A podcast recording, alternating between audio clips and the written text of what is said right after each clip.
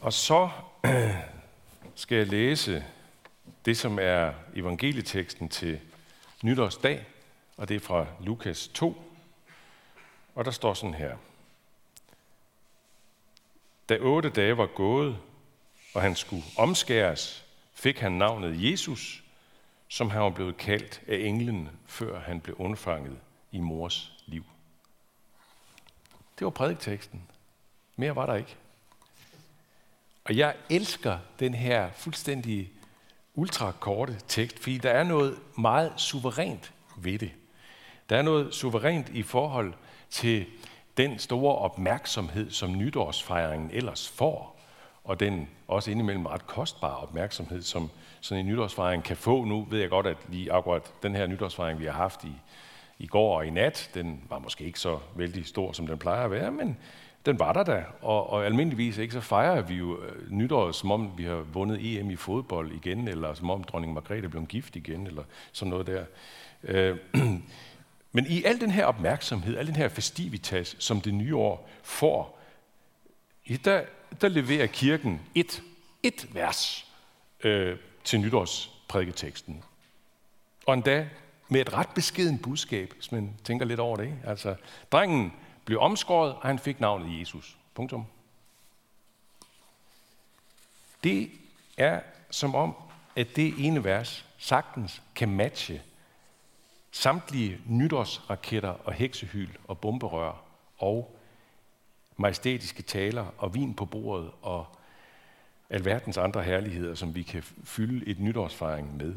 Drengen blev omskåret, og han fik navnet Jesus. Sådan. Så bliver det ikke større. Gå hjem og læg alt det andet væk. Her er toppen af grænsekagen.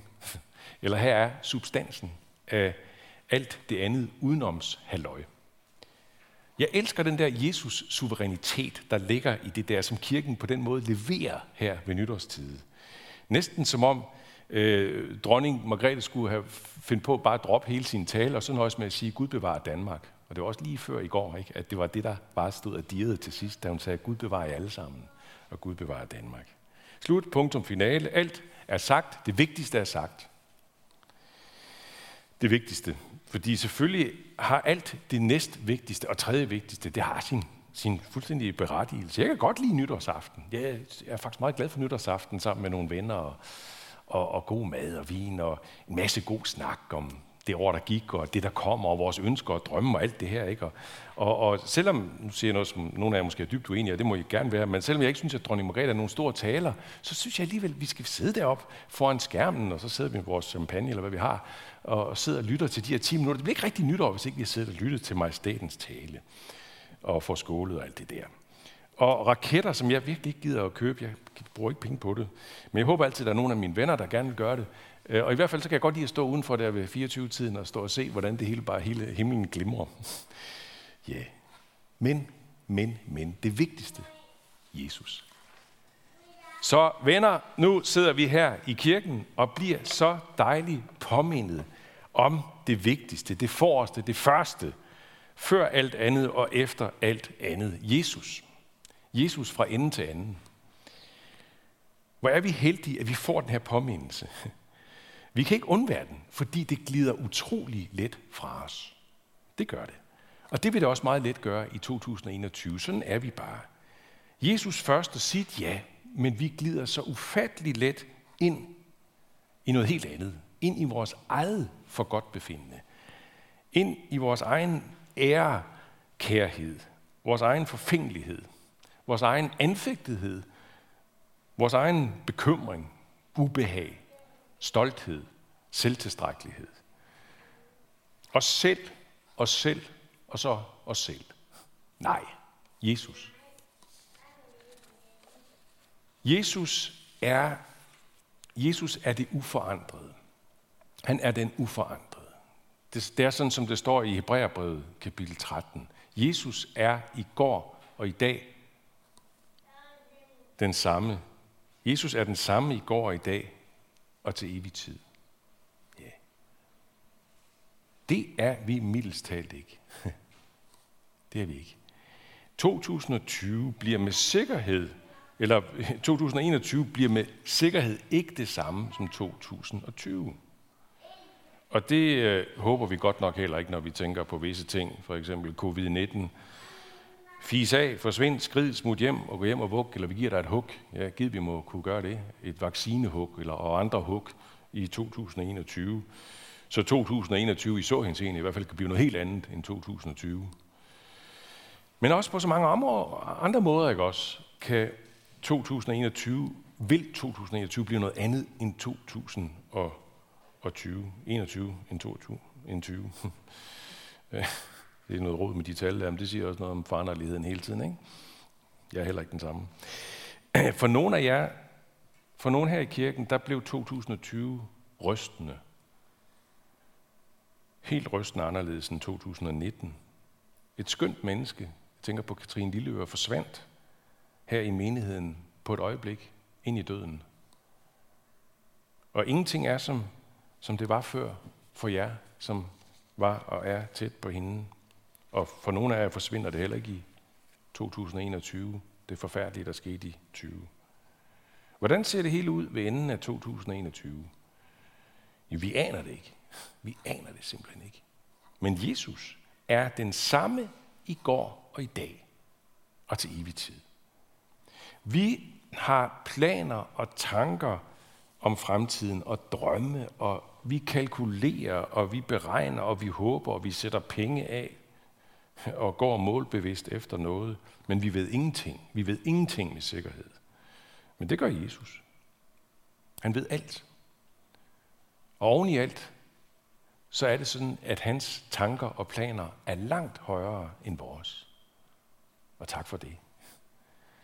Jeg er selv et menneske, som, hvis jeg må tillade mig at være en lille smule privat, som ofte fanges af mine følelser. Jeg har i mange år faktisk gået og bildt mig selv ind, at jeg var et menneske, der var meget styret af tanke og fornuft.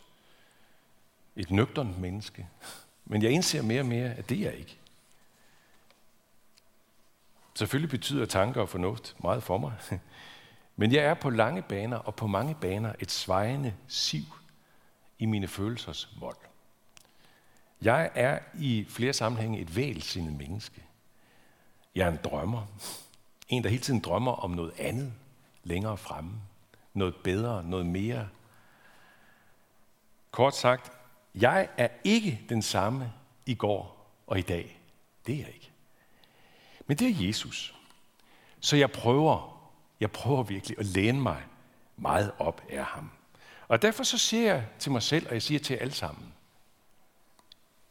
tag bare springet ud i det nye år.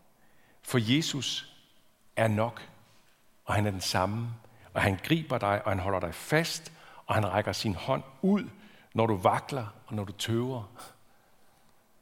Når du ikke aner, om du skal gå til højre eller venstre, og så vælger du at gå til højre eller venstre, og så kikser det, og du vakler, og du forstår ikke noget. Det bliver ikke, som du drømte om. Det bliver ikke, som du planlagde. Han er der hele tiden. Det er, som det står i Esajas et sted. Herren har kaldet mig fra mors liv. Fra fødslen kaldte han mig ved navn. Han, som selv blev kaldt ved en af de mest almindelige jødedrengenavne, Jesus.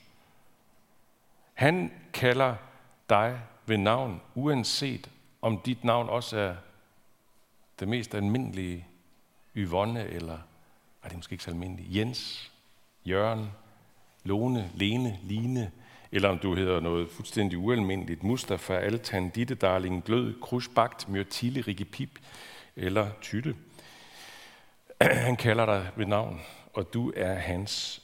Også dig vil jeg gerne tilføje, også dig, der knap nok ved, om du tør tro på ham, om du vil tro på ham, om du er der, hvor du kan tro på ham.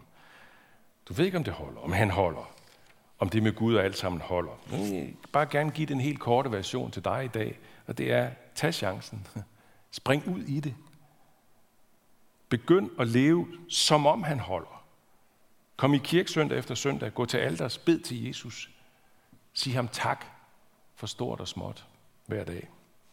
Og, det vil sige til os alle sammen, sig ak, når du fejler. Men vær klar over, at han siger så ikke, når du siger ak, fordi du har fejlet, så siger han ikke skak, mat. Det gør han ikke. Han siger, kom min skat, du er min. Stadigvæk. Jeg kalder dig stadigvæk ved navn. Du er min. Fordi, og det siger han, fordi han er det, han hedder.